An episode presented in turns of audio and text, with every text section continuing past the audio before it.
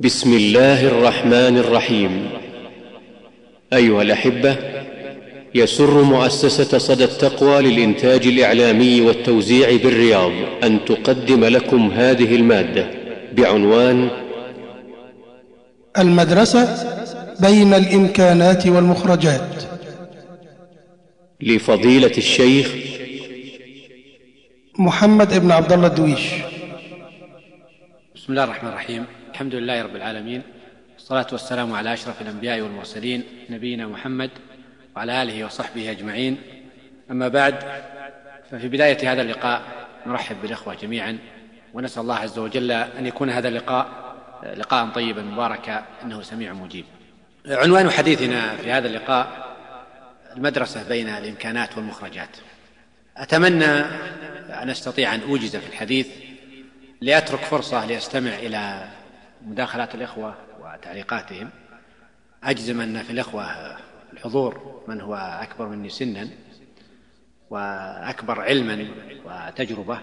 لكن بمجرد يعني كوني زائرا وغريبا صرت على الأقل يعني أستحق الحديث أمامكم. لهذا الاعتبار فيما أظن. وليس لكوني أقدر الإخوة على الحديث وأكثرهم تأهيلا لأن يتحدث أمامكم. مدارسنا اليوم بكافة مستوياتها ومراحلها. مدارس البنين ومدارس البنات بكافة المراحل المراحل الأولية المراحل المتوسطة الثانوية. هذه المدارس تملك إمكانات وإمكانات كبيرة. والسؤال المهم هو هل مخرجات هذه المدارس اليوم ونتائجها وآثارها هل هي تتناسب مع الإمكانات التي تملكها هذه المدارس؟ أم لا تتناسب معها؟ المفترض أنه كلما زادت إمكانات المدارس كان ذلك أدعى إلى تحسين تأثيرها وزيادة تأثيرها. مخرجات المدارس لسنا بحاجة إلى خطوات معقدة لقياسها فما نراه اليوم في الواقع الشباب الذين نراهم اليوم في مجتمعنا الذين نراهم في الشوارع نراهم في مناسباتنا الاجتماعية نراهم في كل مكان هم من مخرجات المدارس. والفتيات اللاتي نراهن أيضا في الأسواق والمناسبات العامة هن أيضا من مخرجات هذه المدارس التي درسنا فيها. صحيح ليست المدرسة هي المسؤول الأول عن كل ما نراه من واقع. لكن السؤال هذه المدرسة اليوم بإمكاناتها؟ هل استثمرت هذه الإمكانات؟ بالصورة المناسبة. هل هناك فعلا تناسب بين المخرجات والإمكانات؟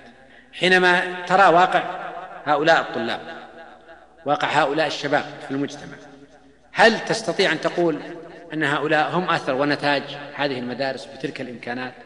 أليس هناك فرصة لأن تكون المخرجات أفضل بكثير مما نرى الواقع اليوم؟ دعونا نلقي نظرة على الإمكانات التي تملكها المدرسة اليوم. وجزء أيضا من الحديث عن هذه الإمكانات يخدمنا في كيف نوظف هذه الإمكانات بطريقة مناسبة. الأمر الأول أن المدرسة مؤسسة تربوية متخصصة. فوظيفة المدرسة ومهمتها هي التربية والتعليم. هي وظيفتها الأساسية.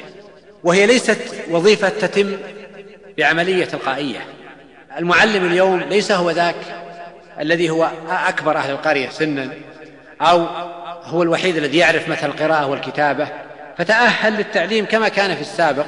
كما كان يتعلم آباؤنا وأجدادنا في الكتاب كان أميزهم القادر على القراءة والكتابة هو الذي يتولى التعليم ويبقى تحت ظل شجرة ويجتمع حوله الصبيان فيلقنهم ويعلمهم.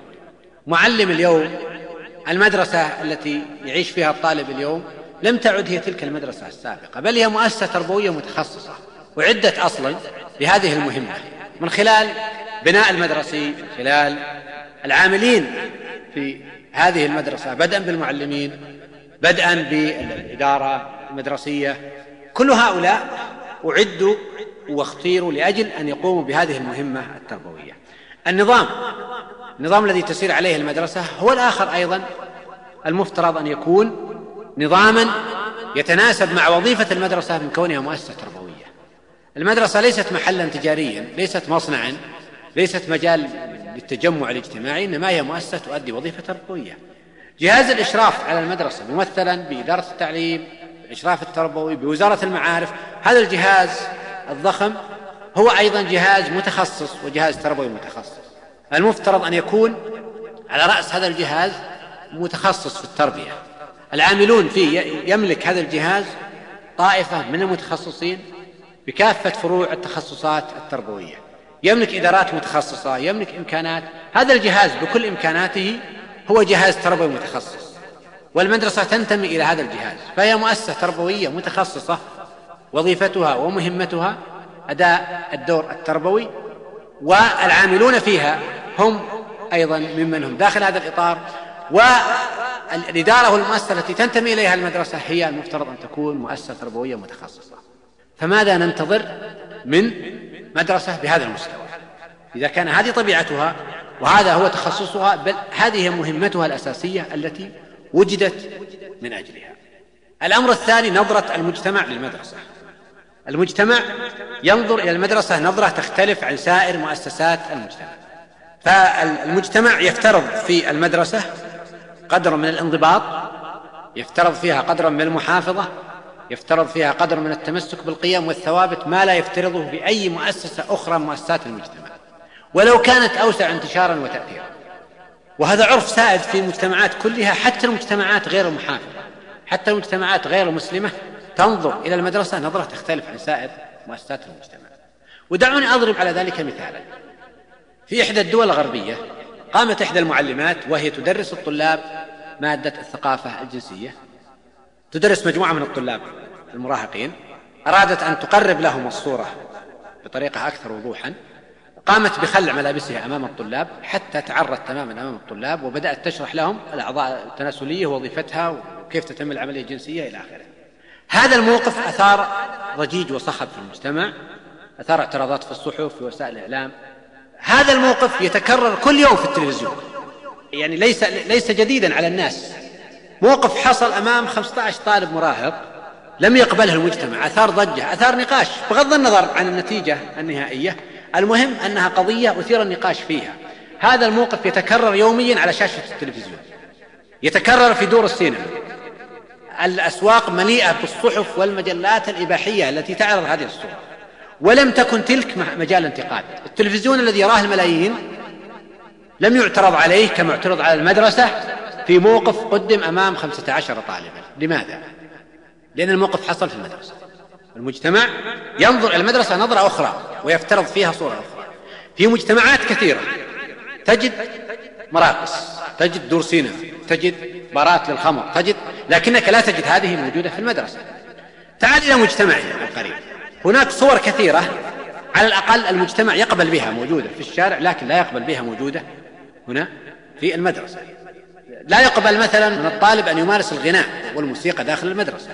لا يقبل من الطالب أن يدخن في المدرسة وإن كان يدخن خارج المدرسة. المعلم لا يقبل منه أن يدخن داخل المدرسة وإن كان يفعل ذلك خارج المدرسة.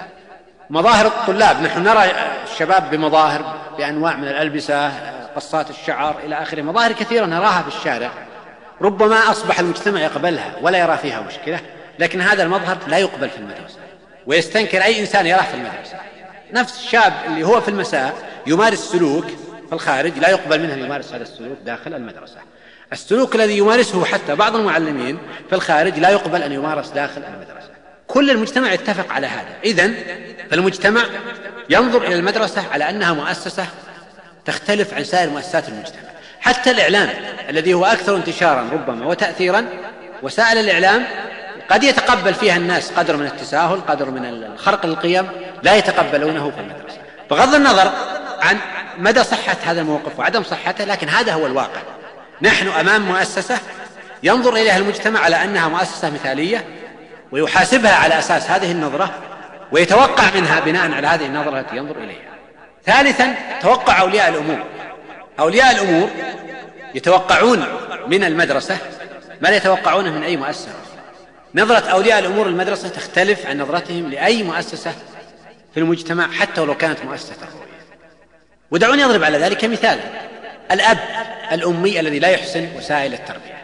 وهناك قدر من الارتباط ارتباط كبير بين الأمية وتدني مستوى التعليم وبين يعني الأساليب اللي يمارسها في التربية. فالأب كلما كان أمي أو مستواه متدني في التعليم كان يمارس القسوة في التربية العنف إلى آخره. أفق ضيق محدود. هؤلاء من أصعب الناس أن تؤثر عليه. أصعب الناس فضلا عن أن تأتي إليه وتريد أن تؤثر عليه في قضية يعتبر أنها قضية خاصة كيف يتعامل مع أولاده لكن حينما يأتي هذا الأب إلى المدرسة ويقابل أحد المعلمين أو يقابل مدير المدرسة فيقول له أن هذا الأسلوب لا يناسب في التربية افعل كذا لا تفعل كذا. فالأب يصدق ما يقوله المعلم يقبل ما يقوله المعلم يقبل ما يقوله مدير المدرسة.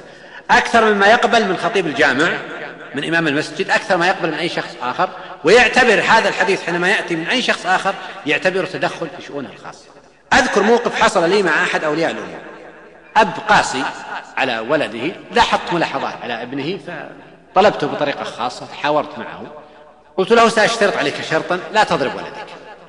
لأني أتوقع ماذا سيصنع وعرضت له ما لاحظت على ولده. لأول مرة يقابلني هذا الأب لا يعرف عني شيئا إلا أنني معلم لولده. لو لم يقابلني في المدرسة لم يعرف عني شيئا. ليس هناك يعني قدر من الثقة بيني وبينه نتيجة عامل آخر. قدر من الثقة هو أن ما اكتسبته من خلال موقعي في المدرسة ومن خلال أنني أقوم بتعليم ولدي وعدني بالالتزام بذلك. كان هذا اللقاء يوم الأربعاء ثاني يوم السبت. قال لي إني إنني يعني لم أصبر. اشتريت عصا خصيصا. المفترض في الأب اللي يمارس هذا الأسلوب ما يحتاج أن يشتري عصا لأن عنده وسائل يعني أخرى موجودة. اشتريت عصا خصيصا لأجل أن أقوم بضرب ولدي. تذكرت كلامك أحجمت. أنا أنتظر يوم السبت حتى أتيك لتوافق لي أن أضرب ولدي. لماذا هذا الأب اللي يعيش بهالصورة اللي يحس أن الضرب هو الوسيلة الوحيدة؟ لماذا يتقبل التغيير؟ لماذا يتقبل أن أتدخل فيه؟ بمجرد توجيه أنا ما أملك عليه سلطان. ويلتزم بما أقول لأنه يعتبر لأنني شخص أنتمي إلى مؤسسة المدرسة فهو ينتظر من المدرسة شيء يثق في المدرسة يثق فيما يقوله المعلم.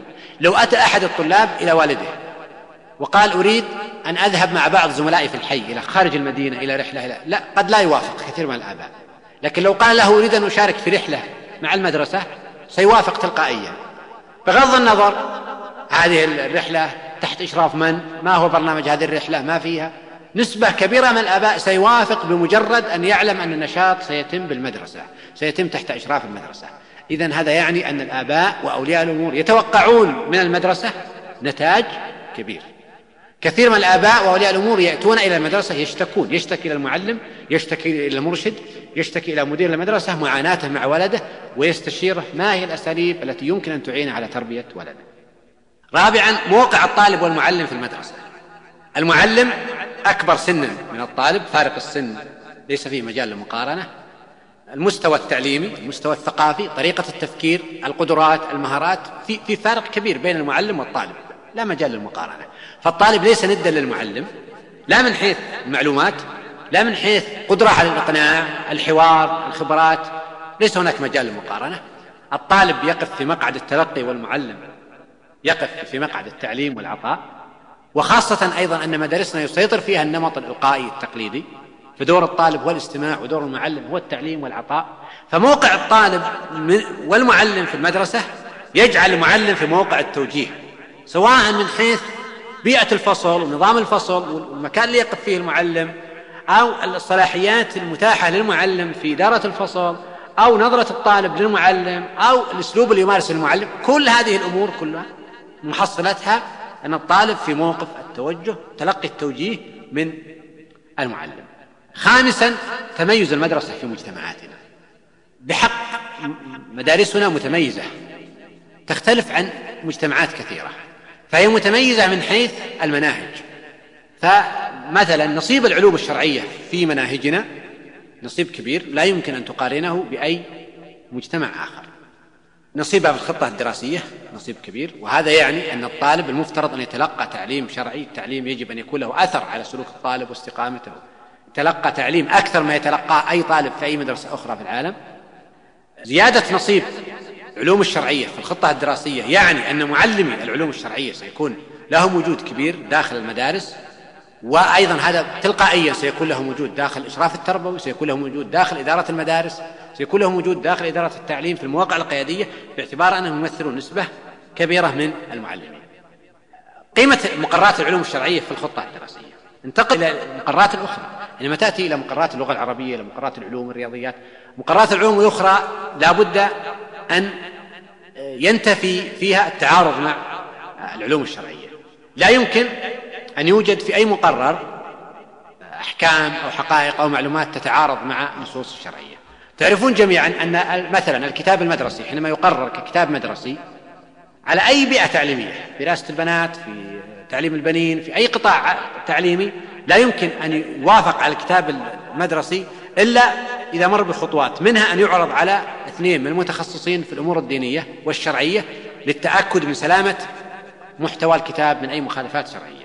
ومن حق أي معلم في أي تخصص أن يبدي ملاحظة على أي منهج إذا كان في هذا المنهج ما يتعارض مع النصوص الشرعية إذا فالمناهج مناهج متميزة.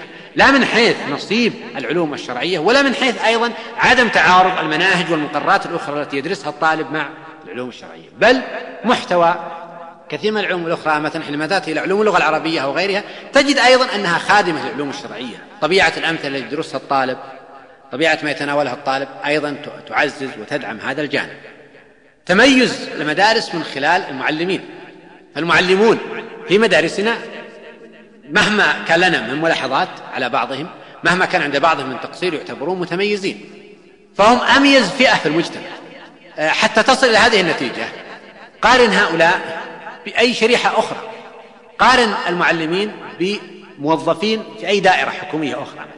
الانضباط في أداء العمل المنوط بهم في العمل في الجدية في الإنتاج إلى آخره. قارن المعلم بموظف في دائرة حكومية أخرى مثلا. قارنه بموظف في أي قطاع آخر. قارنه بأي شريحة في سنه. فمهما كان عند المعلمين من تقصير من أمور ربما لا نرضاها فتبقى شريحة المعلمين تبقى فئة المعلمين فئة متميزة من أميز فئات المجتمع. وإن كان هناك أمر لا نرضاه لكن نحن لا نتوقع في ظل هذا المجتمع إلا أن يكون المعلمون هم إفراز لهذا المجتمع أن يكون القضاة هم من هذا المجتمع أن يكون الأئمة والوعاظ هم من هذا المجتمع. لا نرسم صورة مثالية لا تتحقق إلا في عصور السلف ونريد أن نحصل على جمع هائل من المعلمين بالآلاف تتحقق فيهم هذه الصورة. هذا الأمر لا يمكن. المعلم الذي يتولى التدريس في المدرسة لا يقل مؤهله في الغالب عن أن يكون مؤهلا جامعيا فهو يجتاز كل مراحل هذه التعليم. هو متخصص في مقرره الذي يقوم بتدريسه. وأيضا هو معد إعداد تربوي فهو خريج كلية تربوية وإذا لم يكن خريج كلية تربوية فهو يعطى درجة أقل تمييزا لمن أعد إعداد تربوي. آه، المفترض أن تقدم له برامج للتطوير والسلوكيات آه، المعلمين انضباطهم. طبيعة عمل المعلم تفرض عليه انضباط. الموظف مثلا يمكن يتأخر إلى الساعة العاشرة الحادية عشر يعني إذا كان المدير متساهل. أو غير حازم أو الموظف هذا غير قابل للتأثير لأن يتأثر لأن ستجد عدد كبير من هؤلاء يمكن أن يعمل في ظل هذا التسيب والفوضى. المعلم يصعب عليه جدا. لو أن معلم أراد أن يكون فوضوي يصعب عليه. دع عنك الحالات الشاذة. المعلم يحتاج أن يكون موجود الساعة السابعة إذا تأخر دقيقتين أو ثلاث دقائق جميع من في المدرسة يكتشف تأخر المعلم. يصعب أن يخرج من اليوم الدراسي. تبقى حصته شاغرة. يحتاج حينما يقف أمام الطلاب يصعب المعلم أن يجلس على الكرسي ويترك الطلاب هكذا. لابد أن يتحدث مع الطلاب لابد أن يقوم لابد أن يقوم بعمل بخلاف الموظف. الموظف أمامه أعذار كثيرة يخرج يذهب. تعلمون أنتم مثلا إذا أراد أحدكم أن يراجع دائرة حكومية إذا أراد يبذل جهد لأجل انه ينسق جدوله وحصصه حتى يستطيع أن يهيئ لنفسه فرصة يخرج فيها. الجو اللي يعيشه المعلم يعود على الانضباط يعود أن يكون شخص منضبط وهذا سيؤثر على سلوكه سيؤثر على على أدائه لعمله.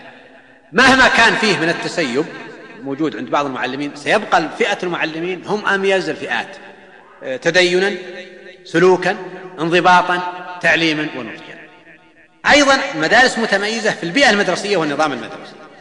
في المدرسة إذا جاء وقت الصلاة يجب أن يؤدي جميع الطلاب الصلاة ويؤدون الصلاة مع الجماعة. ولا يستطيع حتى الطالب اللي ما يصلي فرضا لا يستطيع أن يترك الصلاة مثلا في المدرسة. المعلم يجب أن يصلي مع الجماعة. الطالب في المدرسة لا يسمح له أن يدخن لا يسمح له أن يمارس أي سلوك سيء لا حتى المدارس اللي تعيش في يعني قمة أو في أدنى مستوى من الضبط الإداري هناك حد أدنى لا يمكن أن تنزل عنده لا يمكن أن تجد مدرسة لا تقام فيها الصلاة مثلا. مدرسة لا يصلي فيها الطلاب. قد تجد مدرسة مستوى الضبط فيها أقل وهذه ربما تكون حالة شاذة لكن حتى لو نزل مستوى الضبط هناك حد أدنى لا يمكن أن أن يسمح به أو لا يمكن أن يوجد في المدرسة. إذا مدارسنا متميزة من حيث المناهج من حيث المعلمين من حيث البيئة التعليمية والنظام المدرسي. سادسا الوقت الذي تأخذه المدرسة. الوقت المتاح للمدرسة من أهم وأثمن الأوقات. سواء الوقت الذي تأخذه من عمر الطالب. الطالب يأتي إلى المدرسة إذا كان عمره ست سنوات إذا بدأ التمييز إلى أن يتجاوز العشرين من عمره وهو داخل أسوار المدرسة. يبدأ من المدرسة يتعلم الحروف يتعلم اللغة يتعلم القراءة والكتابة يتعلم يعد الأرقام ثم يصل إلى مستوى أن يدرس الظواهر أن يحلل الظواهر أن يستنتج أن أن يفكر بطريقة علمية إلى آخره. كل هذه المراحل يمر بها الطالب. في الطفولة المتوسطة والطفولة المتأخرة والمراهقة بكل مستوياتها والطالب داخل المدرسة. هذا الوقت وقت مهم في عمر الطالب في بناء شخصيته وتشكيلها. ثم الوقت في اليوم الدراسي في اليوم نفسه. الطالب يأتي من الصباح الباكر إلى ما بعد الضحى قمة الوقت وزبدته والوقت الذي يقضيه الطالب داخل المدرسة يقضي ست ساعات أو سبع ساعات صار اليوم أطول من الوقت الذي يقضيه في بيته مع أسرته. إذا مثلا استبعدت أوقات النوم أوقات الراحة الأوقات اللي يكون فيها الأب مشغول فالوقت الذي يقضيه الطالب بين زملائه ومع معلميه أطول بكثير من الوقت الذي يقضيه مع والديه إذا هذه إمكانات للمدرسة. وظيفة المدرسة ومهمتها نظرة المجتمع للمدرسة توقع أولياء الأمور من المدرسة موقع الطالب والمعلم من المدرسة تميز المدرسة في واقعنا ومجتمعنا من حيث المناهج من حيث المعلمين البيئة المدرسية الوقت الذي تأخذه المدرسة من الطالب.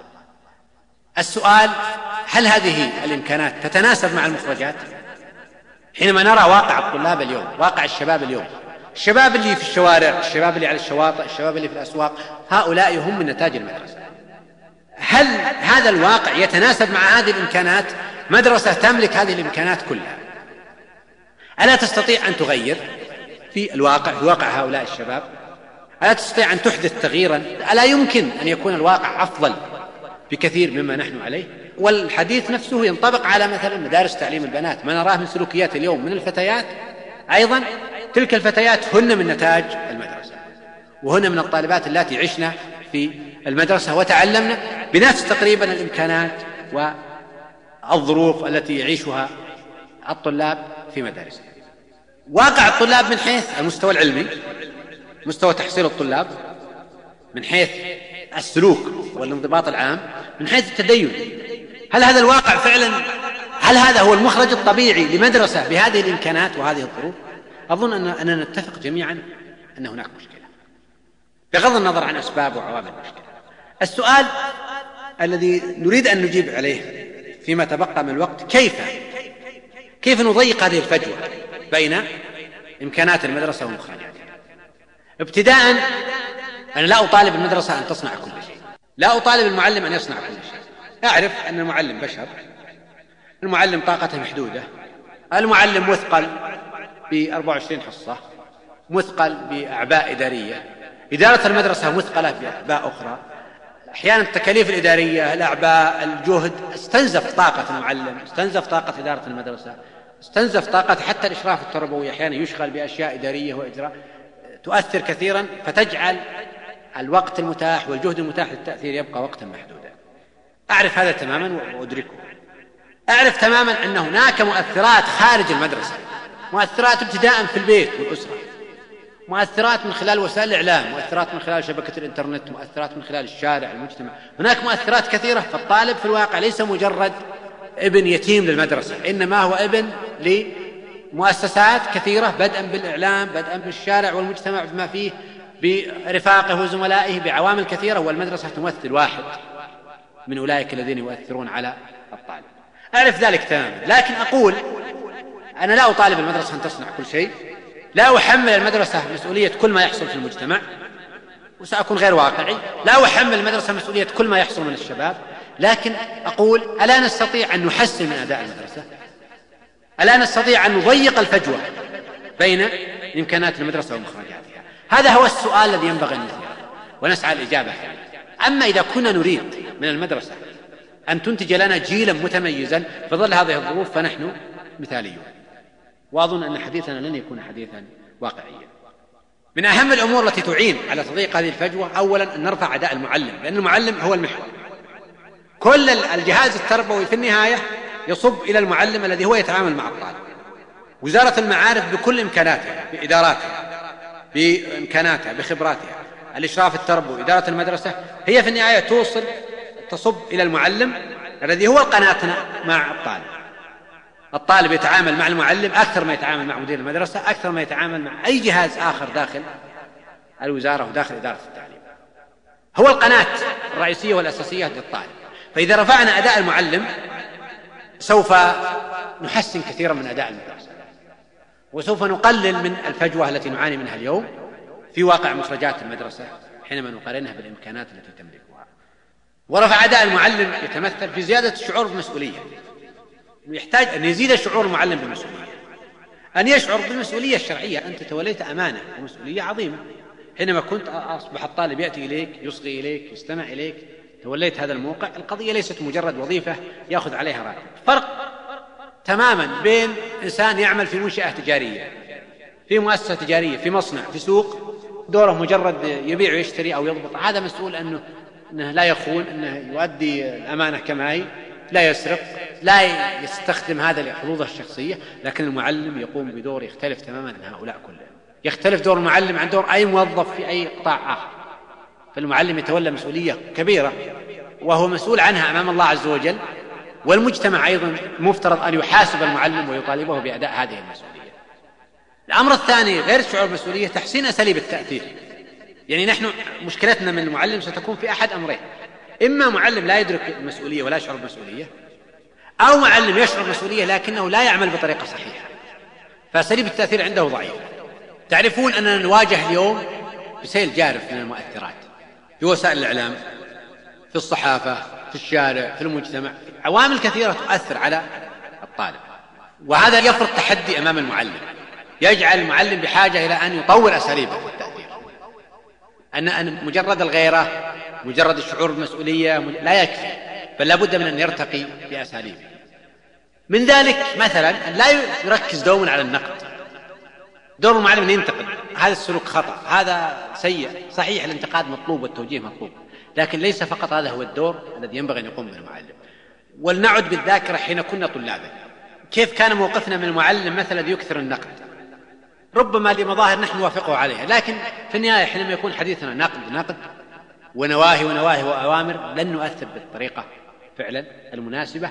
خاصة أننا أمام زخم هائل من المؤثرات الأخرى. التي تسير في اتجاه معاكس للاتجاه الذي نسير عليه. نحتاج أيضا إلى أن نعتني بالتوجيهات العملية أن نقدم خطوات عملية للطالب. بدلا من أن مثلا نقتصر في حديثنا مع الطالب عن ضرورة المحافظة على صلاة الفجر مع الجماعة ضرورة الاستيقاظ لصلاة الفجر خطورة تفويت الصلاة. نحتاج أن نضيف إلى ذلك أن نعطيه خطوات عملية وخطوات واقعية. كيف تستطيع أن تحافظ على صلاة الفجر؟ نحن نحذر الطالب من أصدقاء السوء لكن نحتاج إلى أن نعلمه كيف تتخلص من أصحاب السوء. إذا تورط الطالب في بناء علاقة مع أصحاب سيئين كيف يتخلص منهم؟ خطوات عملية وواقعية أيضا يستطيع الطالب أن يطبقها. كثير من حديث المعلمين حديث مثالي أمام الطلاب. أنا أذكر ما كنا نسمعه في المرحلة الابتدائية. والا انتقلنا مرحلة متوسطة يأتينا المعلم أو مدير المدرسة يقول يجب أن تستيقظ مبكرا. تتهيأ للمدرسة. تأتي. تنصت لما يقوله المعلم.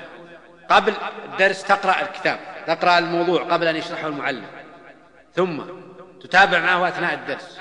إذا خرجت إلى المنزل تعيد قراءة ما عرضه شرحه المعلم لك.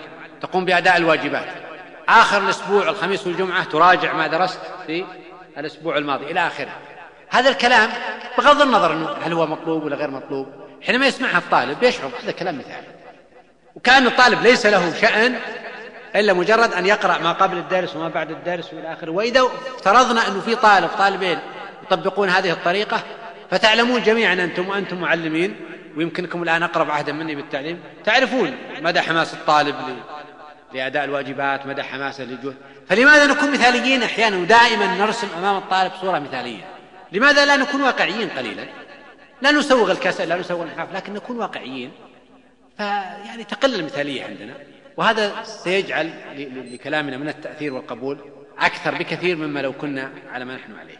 من النظرة السائدة اليوم الأمر الثاني يعني الأمر الأول رفع أداء المعلم. الأمر الثاني أن نوسع النظرة لرسالة المدرسة. هل رسالة المدرسة اليوم أن تخرج طالب يجيد القراءة والكتابة طالب مجرد يعطى عطاء معرفي وإن كان عندنا مشكلة حتى في التحصيل المعرفي هل هذه هي مهمة المدرسة؟ وبالتالي هي مهمة المعلم داخل الفصل أم أن مهمة المدرسة أوسع من ذلك بكثير؟ لماذا لا نعيد نظرتنا نحن؟ نحن المعلمين ونظرة المدرسة فعلا لما هي المهمة الحقيقية للمدرسة التي نريدها. ماذا نستفيد من طالب أتقن عدة مقررات درسها ثم أصبح يسلك سلوك سيء في المجتمع؟ أصبح والده وأهله يعانون من سلوكه أصبح المجتمع كله يعاني منه. ماذا استفدنا؟ حتى حينما نأتي لهذا الطالب لنستثمر التخصص الذي علمناه إياه لن نستطيع أن نستثمره بطريقة صحيحة.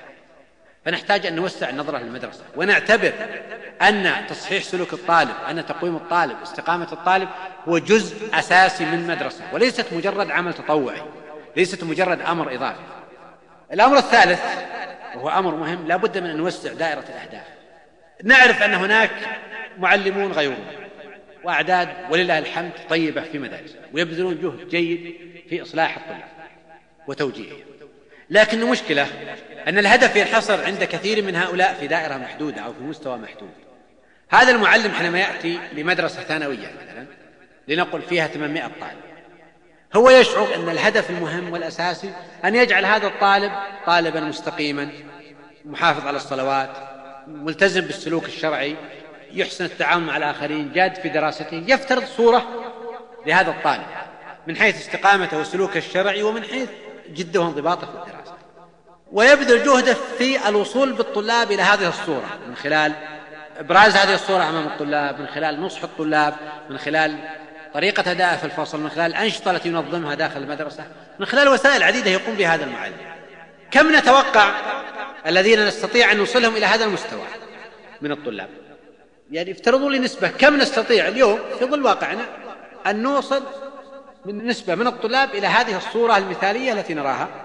ينبغي أن يكون عليها الطالب في هذا السن. كم نسبة المئوية يعطوني رقم؟ أربعين تستطيعون فعلا أربعين خمسة وعشرين بالمئة عشرة خمسة بالمئة اثنين بالمئة. طيب عموما آه، نحن أمام يعني صور متفائلة وصور متشائمة لكن أظن دعونا نقول 25% نكون أكثر تفاؤلا. مع أني أشك في ذلك بمعنى أنه الفصل اللي فيه 40 طالب كالعادة مدارسنا يعني تمتاز بالكثافة السكانية الفصل اللي فيه 40 طالب سيكون فيه عشرة لاحظوا إيش معنى 25% أنه عشرة من هؤلاء مستقيمين متدينين ملتزمين جادين في الدراسة. سنفترض أن نستطيع أن نحقق ذلك. طبعا هذا رقم كبير لكن دعونا نحقق ذلك عشرة بقي عندنا ثلاثين الفصل. هؤلاء الثلاثين طيب ماذا نعمل معهم؟ هذا طالب فحط في الشارع طالب يعاكس في الأسواق طالب يثير شغب بعد المباريات الرياضية طالب يقوم بمشاكل طالب تعاني منه أسرته الثلاثين هؤلاء ماذا سنصنع؟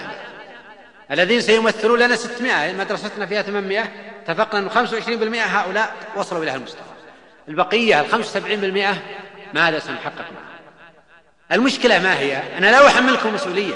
وأنا أعرف أني أنا لو أكون معلم أو أكون مدير أو حتى أكون على رأس قمة تربوية لن أحقق أكثر ما تحققون. ألا نسأل أنفسنا هذا السؤال. طيب لم ننجح إلا مع 25% في هذه الصورة. ال 75% نهملهم نلغيهم. الطالب اليوم اللي يعاكس السوق الطالب اللي يثير مشاكل مع رجال مرور مع رجال الحسبة اللي مع والديه اللي هذا الطالب هو ينتمي إلى المدرسة قطعا. طيب ألا نستطيع أن نصنع معه شيئا؟ لن نستطيع أن نحوله إلى طالب يلتحق بحلقة حفظ قرآن ويكون متدين ويكون لن نستطيع ذلك لكن لماذا نجعل المسألة صفر أو واحد؟ وهذا الذي يحصل في طريقة تفكيرنا. نحن هدفنا الأساسي أن نجعل هذا الطالب طالبا صالحا متدينا مستقيما. إذا ما نجحنا معناه أنه لم ننجح. في عوامل أخرى. طيب لماذا نضع أنفسنا أمام خيارين؟ لماذا المعلم؟ أنا أعرف أنه والله فيه معلمين نتمنى أن نكون مثلهم.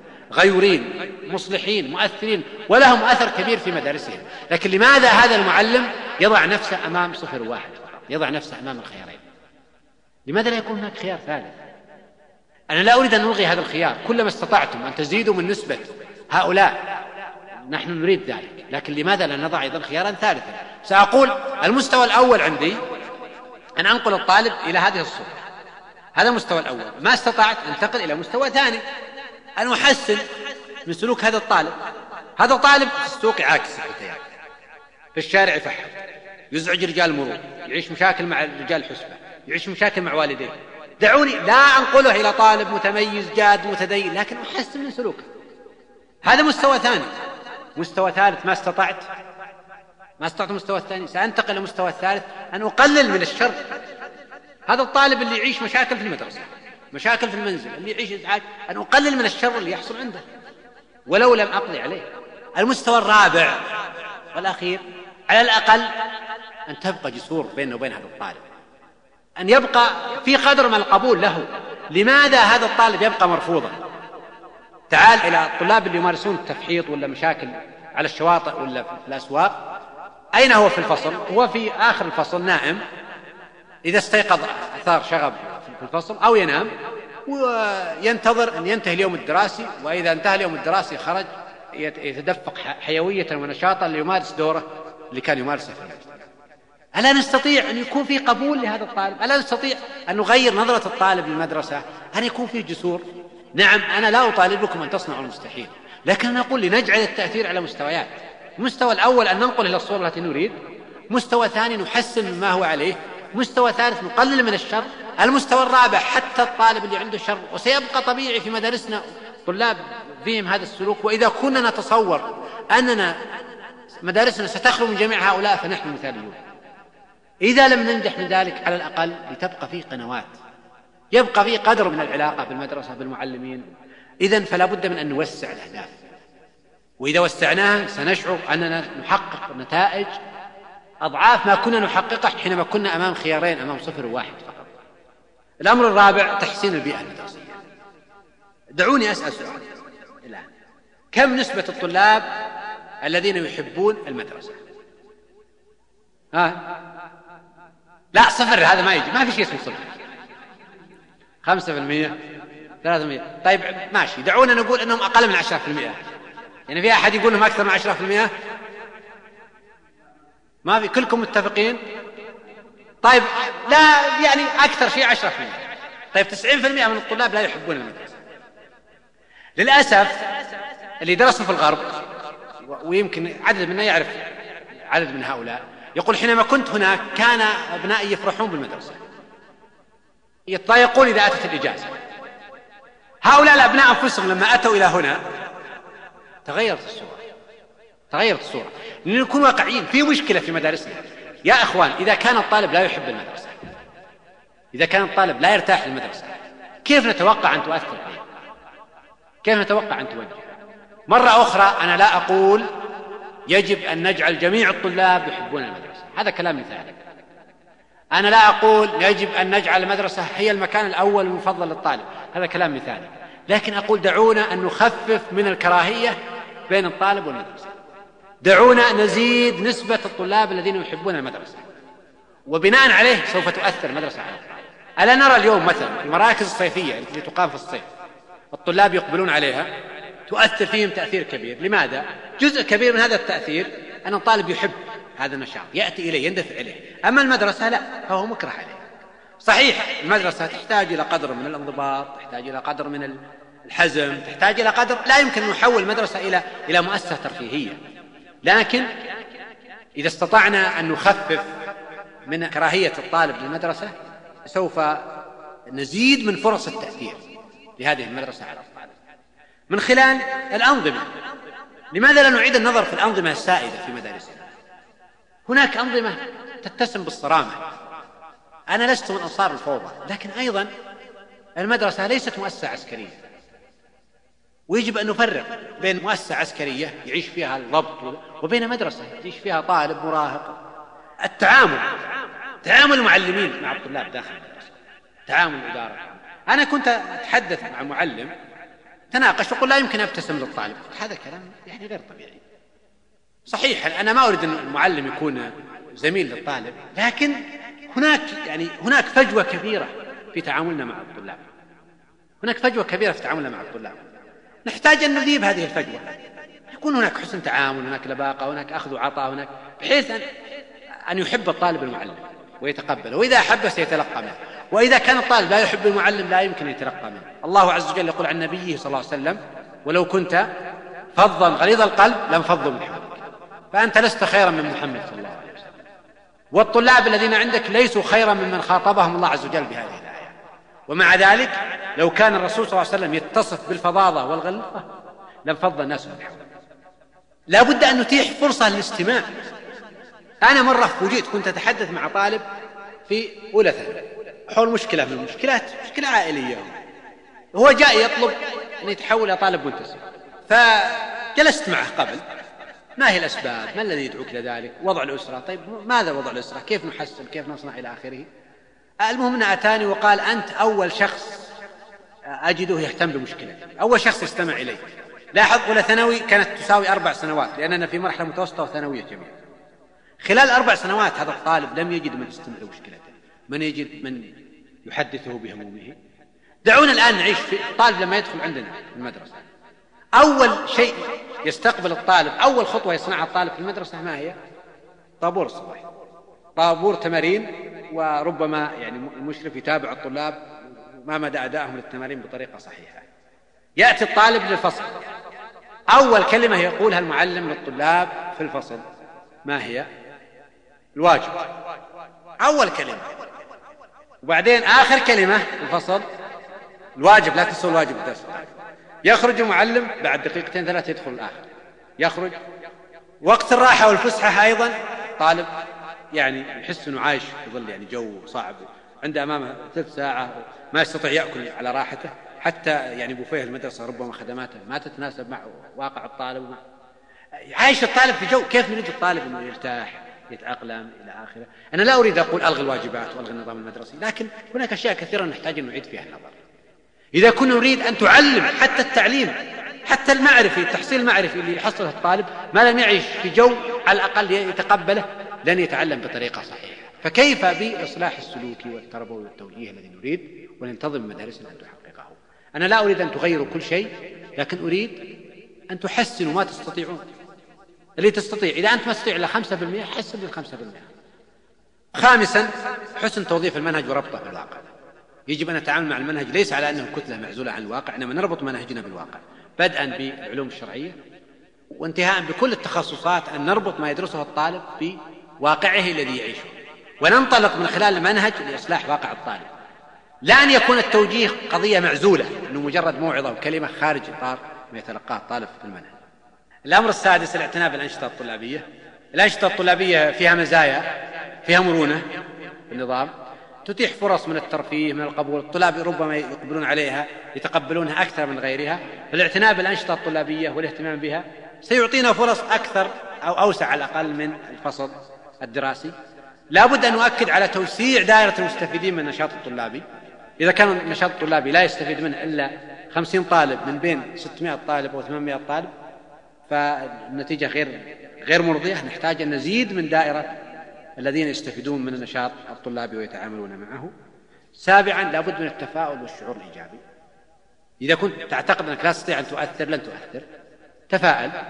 والناس مهما كان فيهم خير عندهم قابلية. يعني الشباب قريبين. أذكر لكم موقف حصل لي قبل يومين قبل البارح. عند إشارة المرور وأسمع خلف السيارة فيها صوت غناء يعني عالي جدا. وقفت بجوار السيارة السيارة فيها خمسة شباب غناء على أعلى صوت. يمكن لو كان قدرة جهاز التسجيل أعلى يعني ما ما تهاونوا في ذلك. وبعدين كانوا يرقصون الشباب وشباب خمسة. تعرفوا لما يجتمعون هذا يولد عندهم قوة يعني. فيعني سلمت عليهم ابتسمت. ما تحسون إن موقفكم غير لائق. قالوا ليش المنتخب فايز؟ طيب فايز المنتخب لكن يعني ما في علاقة بين فوز المنتخب وبين إنك يعني تطول على الغنى كذا وتمارس أساليب. يعني ما تليق بكم أنتم شباب. اعتذروا وأطفأوا التسجيل وبعدين أعطيتهم شريط ممكن تقبلون قالوا نعم. يعني شغلوا الشريط مباشرة اللي أعطيتهم إياه. بغض النظر ماذا سيصنعون بعد ذلك لكن أنا لست في مدرسة ماني مدرس ما أملك سلطة عليهم إنسان في الشارع. قابلتهم. لكن لما كان الأسلوب مناسب على الأقل هم يقيمون أنه مناسب تقبلوا فأقول أن الشباب عندهم قابلية في مجال إذا أحسنا فلنتفاءل لأن المتشائم لا يمكن أن يصنع شيئا. أخيرا أن ننظر إلى الفرص أكثر من العقبات. أنا أعرف أن أمامنا عقبات كثيرة جدا لكن نحتاج أن ننظر إلى الفرص. ننظر إلى الفرص. أي إنسان يريد أن يعيش أزمة يبحث عن فرصة ما ينظر إلى العقبات. لو إنسان مثلا يسير في سيارته في طريق رملي والطريق يعني في عقبات كثيرة. إلى أين ينظر هو؟ يبحث عن طريق يسلك معه. ولو كان هذا الطريق لا يمثل إلا خمسة بالمئة من مساحة الأرض اللي هو فيها. فيركز على الفرصة. لو أن إنسان لا قدر الله في القاعة هذه وبعدين فيها حريق ماذا ينظر؟ سيبحث عن مخرج. المخرج الوحيد المفتوح هو هذا. هذا المخرج كم يمثل من المبنى يمثل ثلاثة بالمئة. هو الآن ركز على ثلاثة بالمئة وترك السبعة وتسعين بالمئة. نحن نريد أن نكون كذلك. ندع العقبات نركز على الفرص نبحث عن الفرص. وين الثغرات؟ وين مناطق النجاح ونركز عليها؟ ونركز على مجال السيطرة. أعرف أنكم لا تستطيعون أن تغيروا نظام التعليم لا تستطيعون أن تنغمسوا في قلوب الطلاب لا تستطيعون أن تقلبوا الواقع لكن ما أريد أن أقوله هو أليس لدينا فرص نستطيع أن نتحرك من خلالها؟ فلنتحرك من خلال الفرص المتاحة ولنقص نتائجنا ليس بما نحب أن نكون بل بما نستطيع أن نصل إليه. معيار قياس النتائج لا ينبغي أن يكون ماذا نحب بل ماذا نستطيع أن نصل إليه. أعتذر فإني أشعر أني أطلت عليكم وأثقلت عليكم. في الواقع ما كنت أتمنى أن أكون متحدثا وأنتم تنصتون. كنت أتمنى أن يكون يعني فيه مجال للحوار مداخلات الإخوة. وأسأل الله عز وجل أن يكون هذا اللقاء لقاء طيبا مباركا. بموجب فهرس تسجيلات التقوى فإن رقم هذا الشريط هو ثلاثة عشر ألفا وأربعمائة وواحد وستون.